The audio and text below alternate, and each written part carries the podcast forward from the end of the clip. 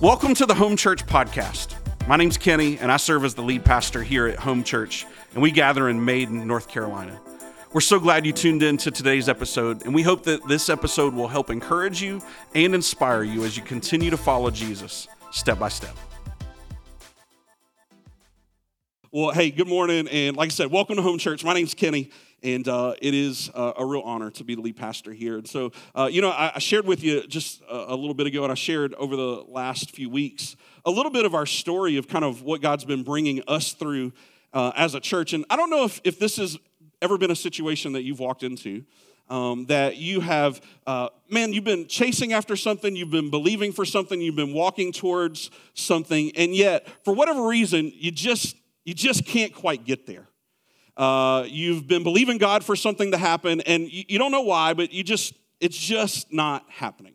And then all of a sudden, something happens, and then you're like, oh man, and you look back, and then from the other side, you're able to realize, oh, this was what was holding me back, right? Um, for some people, uh, listen, I have tried desperately to kill off my addiction to Mountain Dew.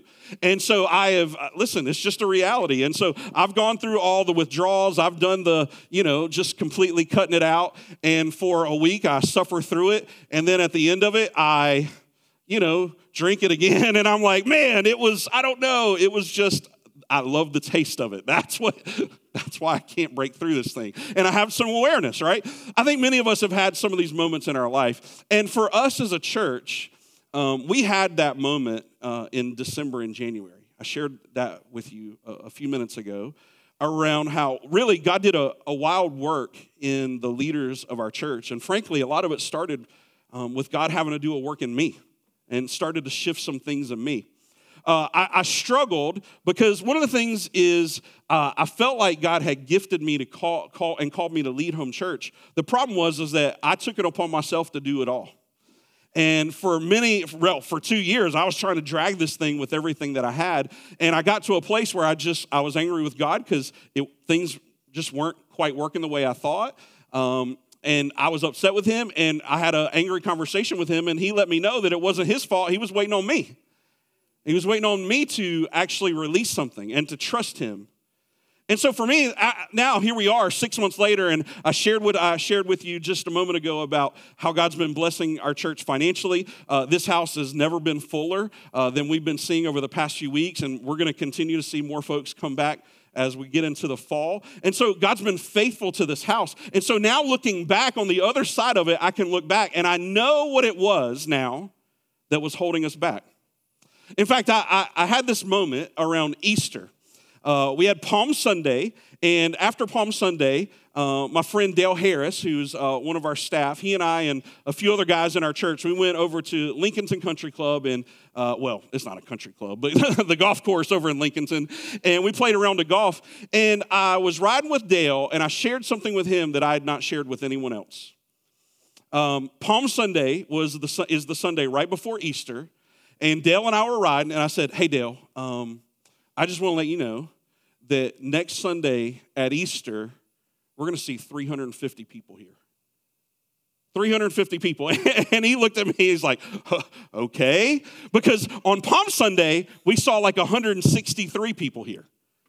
And so, of course, Dale's looking at me like, ah, all right, cool. Yeah, man, that sounds awesome. I, whatever. And then we just kept playing. I said, no, no, no. Dale, you don't understand. We're going to see 350 people here next Sunday at Easter. You want to know how I know? And he's like, Sure, tell me. I said, Because I don't care. And I meant it for the first time. For the first time, I truly had put my trust in the Lord that He would build His house, not me, and not a really good marketing team, which we do. We have a great one. Nobody makes anybody look any better in town than our team does. We look really good. But I truly believed that if this house would be built, it was going to have to be on God's back, not mine. And I told him that, and we went along our way. And uh, the next Sunday um, was Easter. And the first service was nice and full, and we saw salvation, and it was awesome. The second service, nice and full, and we saw salvation. And uh, most Sundays, our staff team kind of gathers together out in the atrium uh, right before we leave, just a quick little huddle. And uh, our staff teams gathered, and uh, Katie, who's my wife, was um, tallying all the numbers, and she's starting to walk over, and we stopped the huddle, and, and I just said, Hey, what was the number? And she said, 348. And I just, uh, I just stood there and cried for a moment. And I apologized to our staff team.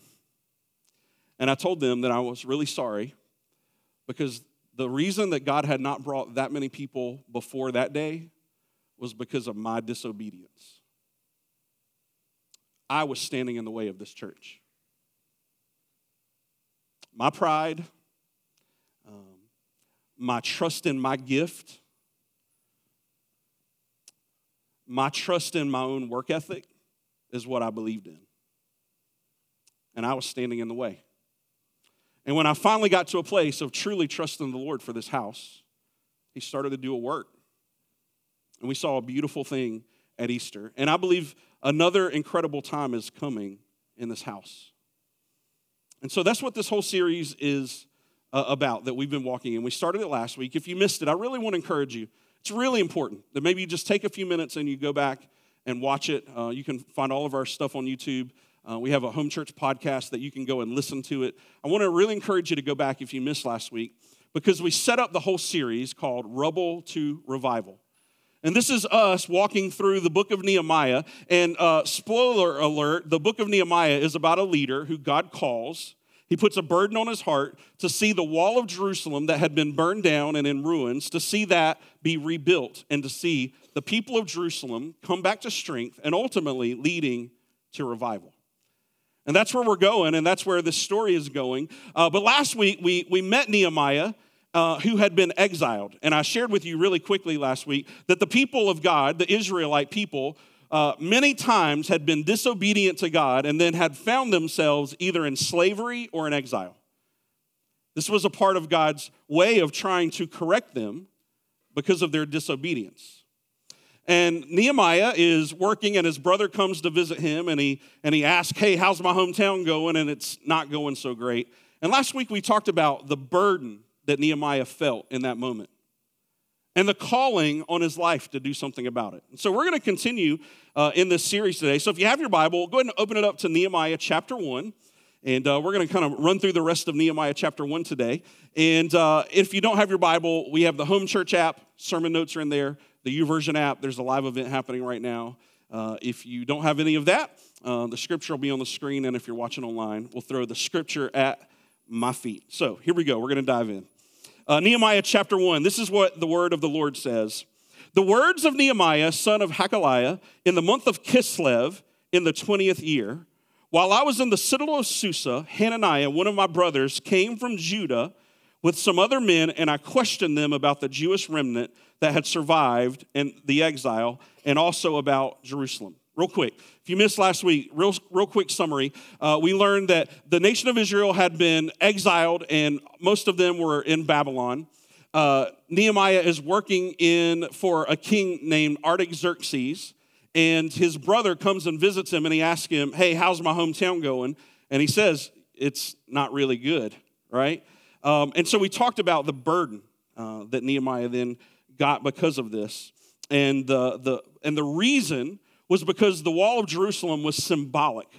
It was symbolic of God's protection and it was symbolic of God's um, reputation to the people and to God's people. And so this led Nehemiah to feeling a burden that God put on his heart and a calling to do something about it. Um, and so we're going to continue on today. And, uh, and so, because here's what happens Nehemiah had a realization of what was happening, and it led him to a revelation the revelation of why and how we had gotten to this place. So here's what it says in verse 5 Then I said, Lord, the God of heaven and the great and awesome God, who keeps his covenant of love with those who love him and keeps his commandments. Let your ear be attentive and your eyes open to hear the prayers your servant is praying before you day and night for your servants, the people of Israel. I confess the sins we Israelites, including myself and my father's family, have committed against you. We have acted very wickedly towards you. We have not obeyed the commands and decrees and laws you gave your servant Moses. So Nehemiah has this uh, realization when he hears about how things are, and it leads him to a revelation. And the revelation that it led him to was that, yo, we're to blame. He, he goes to God in prayer and he starts to uh, confess these things. It's an interesting thing, right? Where he starts, we start to read it, and he's like, Lord, I'm coming to you on behalf of your servants. like he's, he's praying for other people. And so Nehemiah actually goes through and he ultimately he prays for three different types of groups of people. So I want you to see that his realization of where things were led him to a revelation of why and how we got to this place. And that revelation led him to repentance. I want you to see this that uh, revelation leads us to repentance. When we have a revelation of what we've done wrong and where we've missed the mark and, and how we have offended and, and gone against God, it leads us, it should lead us, those of us that are believers and have the Holy Spirit working within us, it should lead us first and foremost to a place of repentance. That's what the work of the Spirit does in us. Not a work of condemnation, but a work of conviction. And this is what the Spirit does. These are the three groups that Nehemiah prayed for. And he prayed, I don't know if you saw it, but he said, Lord, I confess the sins of. Did you see that? And so he confessed the sins, first and foremost, of the nation of Israel. Now, that's an interesting thing. Uh, have you ever thought about standing and asking God for and repenting to God on behalf of the sins of our nation? I mean, there are plenty, right? There are plenty of things our nation's done wrong. And here Nehemiah is, he's standing and he's, and he's going to God and he's confessing and he's repenting the sins of the nation. We've been disobedient to you. He had that realization that led him to the revelation that ultimately caused him to repent. That the reason that they're exiled and away from God, anyways, is because of the nation's disobedience. And then he goes on a little further and then he confessed his own sin. He confessed the sins and his personal sins to God. He said, God, I, I have missed the mark. I have done wrong in your eyes. And, and so the thing is, is that there are many of us that have things that we have sinned against God about. And we'll talk about that in a moment. And then the third thing is sins of the family. I'm going to come back and talk about this one in just a moment. But ultimately, it leads me to ask the question like, why must he and why must we repent? Well, first of all, I think you need to understand what repentance actually is. Uh, in, in the church world, like we've made repentance this really weird and like churchy word, but here's all it really means it really means to turn. So if I am walking in this direction and I realize that this direction is not the direction God would have me walk in, He calls me to repent, which simply means to turn. To turn from my ways, what I liked, what I wanted to do, to turn towards God and His ways and what He's calling me to do. And the reason that we have to repent is because as we are walking this way, we sin against God. Again, sin is another church word that we make kind of weird. Here's what sin is sin is actually an archery term.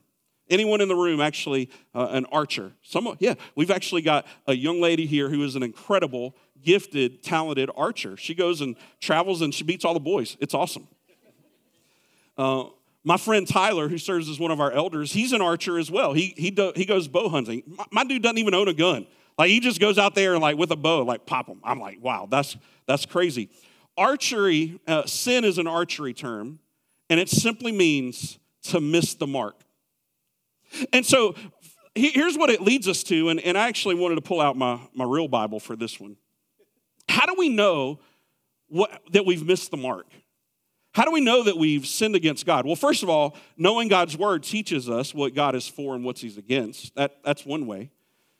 But Jeremiah, who is a prophet during the same time that we're talking about, the exile of, of Israel, he kind of shares how we are to know that we've missed the mark. It says this, if you have your Bible, uh, this is in Jeremiah chapter 31, and it says this starting in, uh, um, it says this starting in verse 30, um, 33.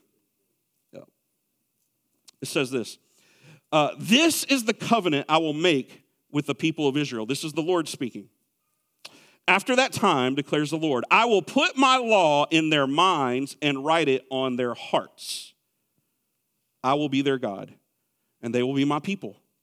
No longer will they teach their neighbor or say to one another, Know the Lord, because they will all know me. For the least of them to the greatest of them, declares the Lord. For I will forgive their wickedness and will, remem- and will remember their sins no more. So, how do we know how we've sinned against God? Again, first of all, the Word of God teaches that. But also, Jeremiah says that the Lord told us that He has written His law on our heart. So, for those of us that are believers in Christ Jesus, we have the Holy Spirit living within us. The Holy Spirit brings conviction over our heart when we have sinned against God. The Holy Spirit allows us to know that we have missed the mark. And that realization should take us to a revelation of how and where we've missed the mark, and it should lead us to a place of repenting of that sin. Walking this way, we realize we're walking the wrong way. We turn, confess our sins, repent, and walk God's way. This is what it's meant to look like.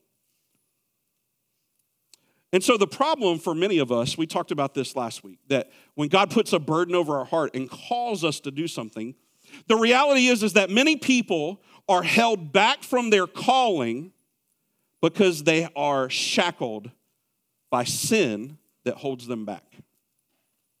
Okay? And so I want to do this today. I'm, I'm going to wrap up here quickly. And I know, what? Yeah, we just started. But so I want to I want to walk through this with you because there are um, these three things that Nehemiah teaches that we are to confess. Right? Uh, number one, let's let's go back to let's go back through them really quickly. Number one is to confess the sins of a nation. And I know for some of y'all, that's a weird idea and a weird concept. Because you're like, yo, I didn't do anything wrong. Like people before me, they messed it up for sure. But here's the thing this is what the scripture calls us to to actually confess the sins of our nation. And then Nehemiah set the example that we are to confess our personal sin. Things that we know that where we've missed the mark. And the first one's kind of odd in some ways, but it makes sense. The second one, we get it. We know we've missed the mark.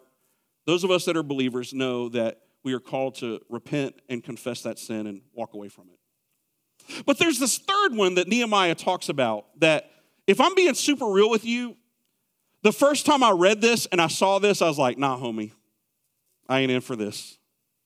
Can't do it. To confess the sins of our family.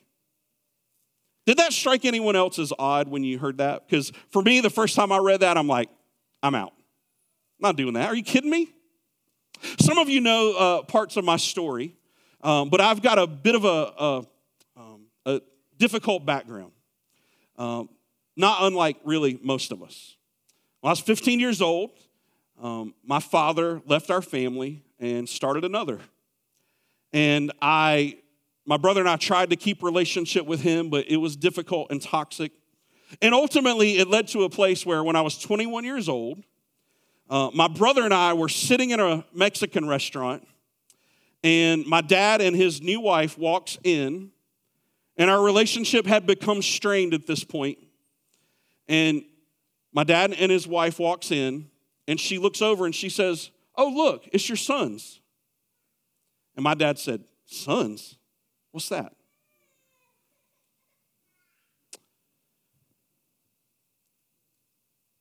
I mean, it was already a difficult relationship, but to hear that from your dad.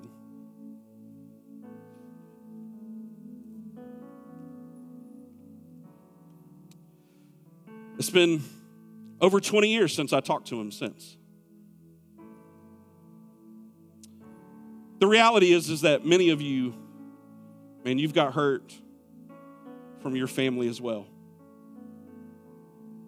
Abuses, harms, hurts that people who said they loved you have committed against you. Mistakes that people you trusted to look after you and take care of you, mistakes that they made, some unintentionally, some they knew what they were doing. Hardships that have been created by friends and family that we're meant to love and trust and put and, and, and be family with, and yet they are the ones who have hurt us the most. So when I read this and I hear that I'm meant to confess the sins of my family, I'm messed up by that. How am I supposed to confess the sins of, first of all, someone who now I don't even have a relationship with? And for many people, how do I confess something when I haven't even forgiven them?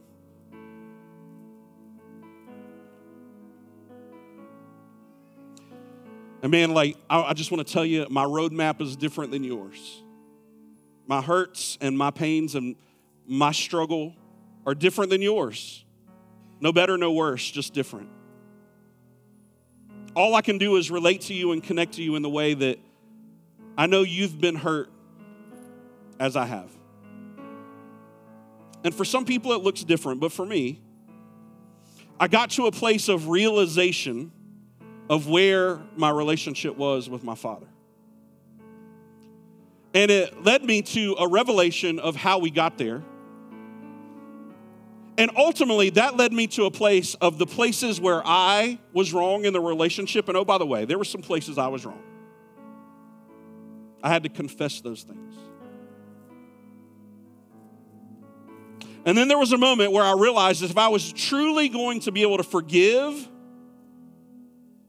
and step into the fullness of the calling God had for me, man, this was a chain that had to be broken in my life. This was something that had to be dealt with. And so God led me back to this moment. And He led me to a place of confessing the sins of my father, even though I had nothing to do with it. And so here's what I, I, just want to, I want to, I just want to leave you with today. For many of us, there are things that are holding us back from our calling. There are chains that are holding us back. That was true of me. And looking back now, I know because I've broken through those things, I can look back and I can tell you what's helped me break through those chains. And this right here was one of it. Easy? Not a chance. Worth it?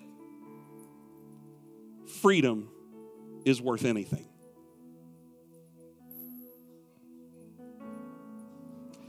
And so today, here's what I want to do I want to model for you.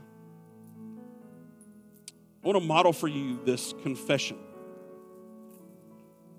where we, we confess the sins of our nation, where we tell God, man, our, we've messed it up. And so, Father, forgive us. Forgive those who have led us. Forgive us for the, for the things that we've done as a nation, the wrongs that we've committed, the places that we have hurt and destroyed, Father. And there has been many. God, we ask for your forgiveness for our nation. We ask that you would give us light and hope to walk in the right ways moving forward. Father, forgive us.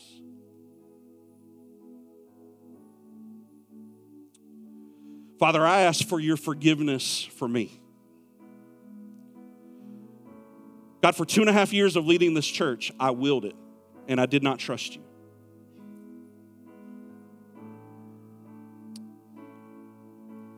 God, for too long we led scared because we were relying on our own strength.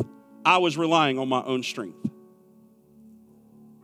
And so, because of that, I led out of a place of strength rather than weakness. And God, your word teaches that where we are weak, you are strong. Father, forgive me.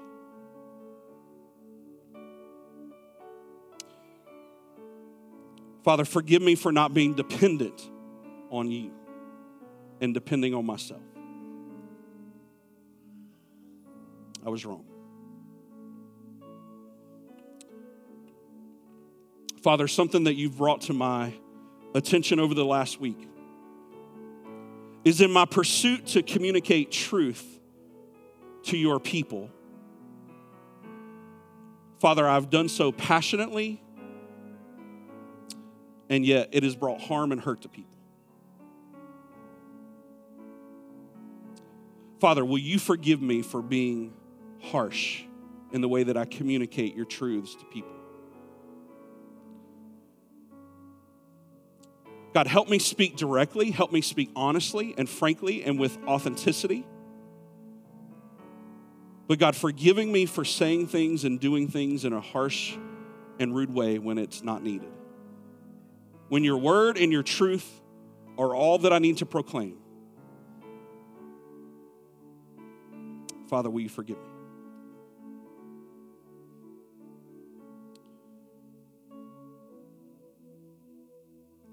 And so, Father, I also pray that you would forgive the sins of my family.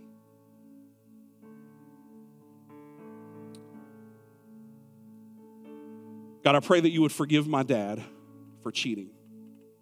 God, I pray that you would forgive him for leaving. Father, I pray that you would forgive the faults that my mother had in the situation. Father, I pray that you would forgive my father's wife. God, I pray that you would forgive me and my brother for the way that we handled the situation.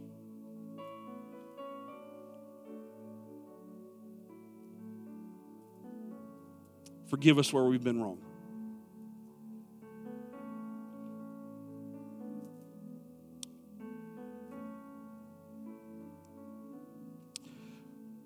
And so I ask you, what about you?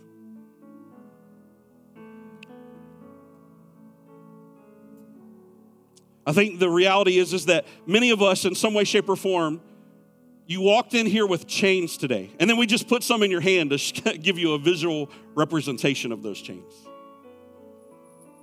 I think many of us have walked in here today with something holding us back from what God has for us. The best that God has for us is inhibited and hindered by us being shackled and chained to things that are holding us back. Um, have you guys ever played Rochambeau before? Does anyone know what Rochambeau is? No one. All right, how about this? Has anyone played rock, paper, scissors before? Yeah? You got you guys have played that before? Okay, all right. So um, let's see. I need I need some help here. Um, hey, uh, let me get a couple of people. Hey, Pam, Dale, and uh, Chloe. Will y'all come here for a quick second? I know, I know, I'm sorry. Come on up, come on up. I just saw you. You were smiling at me too much. All right, come on over. Stand right here. Come into the light. All right. So, you guys have all played rock, paper, scissors before, right? Yeah. Okay. So, here, here's the rules if you've never played, okay? So, uh, I've been teaching this to my kids, all right? So, uh, there are three apparatus here. So, we have rock, okay? And then paper, paper, and then scissors, right? So, rock, hold out your scissors. Rock beats scissors, bang. Scissors cut paper, yeah, and then paper covers rock. You guys got that? Okay, so here's what we're gonna do. We're gonna play real quick, and I want you to play with your neighbor. Play rock, paper, scissors real quick. And do it right. Will you, will you do it right? It's rock, paper, scissors, then shoot. All right? Can we do it right? All right, here we go. Ready? Rock, paper, scissors, shoot. Ah, rock, paper, scissors, shoot. Rock, paper, scissors, shoot. Ah, paper covers rock. Okay, who won between you guys? Well, do it till you somebody wins. All right, Dale, come on over. All right, here we go, Dale. Here we go. Ready? Rock, paper, scissors, shoot. Winner. All right, y'all can go. Y'all can go. All right. So here's the thing. Here's here's what I want you to see.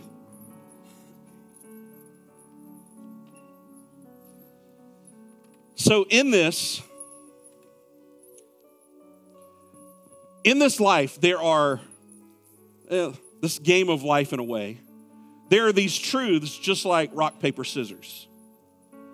Some things in our life beat and destroy, take advantage of, and are better than other things in our life.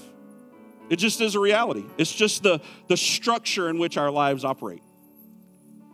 And so last week I told you that when God puts a conviction over your heart that you have a calling, And a calling is, is awesome. But the problem is, is that many of us, right? Many of us cannot win in our life and go and live out our calling because we are shackled by a chain. Your chain is beating your calling. So in the, this game of life, your, your chains that are holding you back have kept you from your calling. It beats it every time.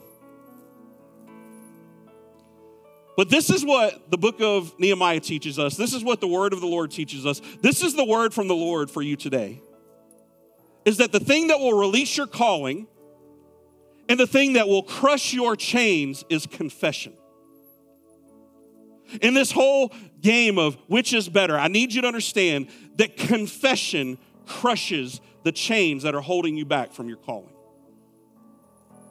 You got your chains in your hand? Hold it up. You can make some noise with it now. Man, that's got a that's got a nice little sound to it, doesn't it? Except the problem is is that this sound represents you being held back from the things that God has for you in your life. Feel it. It's got a little weight to it. I wonder for you today when you walked in and now you hold these, I wonder what these chains represent in your life. What are the things that are holding you back from stepping into your calling, playing your part, living out the things that God has for you? What are the chains? What are the chains that are holding you back? And then they get caught up in there. What are the chains that are holding you back? I had this uh, interesting thing where um, this week as I was preparing, I, you know, um, those chains, I don't know if you know this, but Lowe's won't cut them like that for you. Hello, Lowe's. We need your help. So this week I sat in my office and I started to cut those. And I realized, man, like my angle and how I was doing it kind of started to become a workout. And I was expecting a lot of you, which is great. You're here today.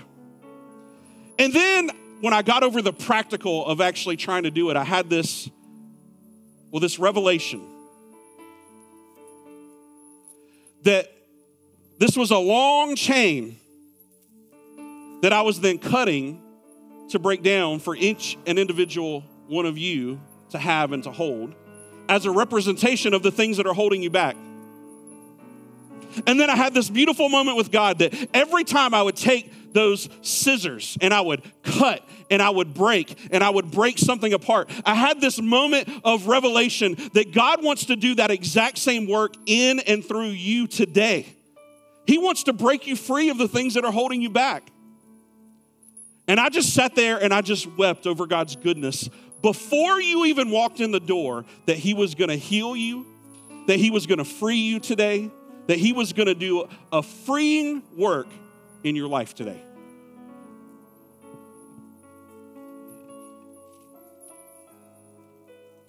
This represents all of the brokenness that was holding you back. What you're holding in your hand can't hold you back anymore if you choose to let it go. It's already been broken in Jesus' name. Jesus offers you forgiveness. But there's something important here that I, I, I, want you to see. There's this thing that, that most people miss. Because confession is incredible. And, and the, the word tells us to confess. And this isn't going to be on your screens, but First John 1, verse 9 says, If we confess our sins, He, Christ Jesus, is just to forgive us of our sins and to cleanse us from all righteousness. That's awesome. When we confess our sins to God, Jesus, who covers us with his blood, is just to forgive us. But then I realized something else. Here's what the Bible says in James chapter 5. Therefore, confess your sins to one another and pray for one another that you may be healed. Whoa, whoa, whoa. Hold on, hold on, hold on. Wait, wait, wait. So let me get this right. So if I confess my sins to God, He will forgive me. It didn't say anything about healing me. Huh. But when I confess my sins to another brother or to another sister or to someone else, then I'm healed. Man, this was huge. This is wild. So many of us have at times confessed our sins to God and you've been forgiven of it. But many times we don't confess our sins to someone else, which is why we haven't been healed of it.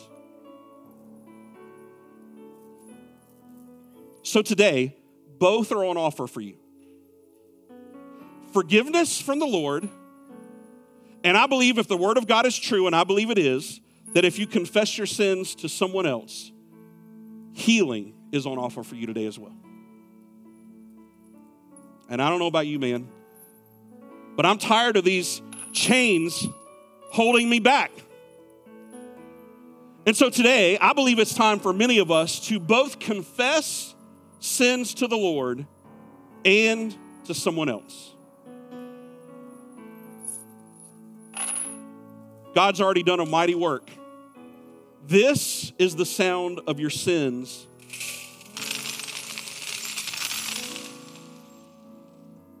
being forgiven. This is a visual representation of what's holding you back.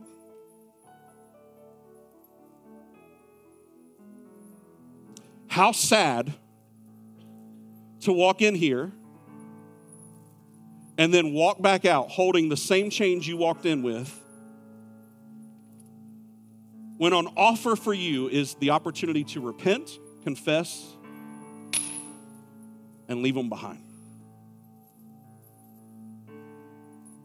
Would you stand to your feet?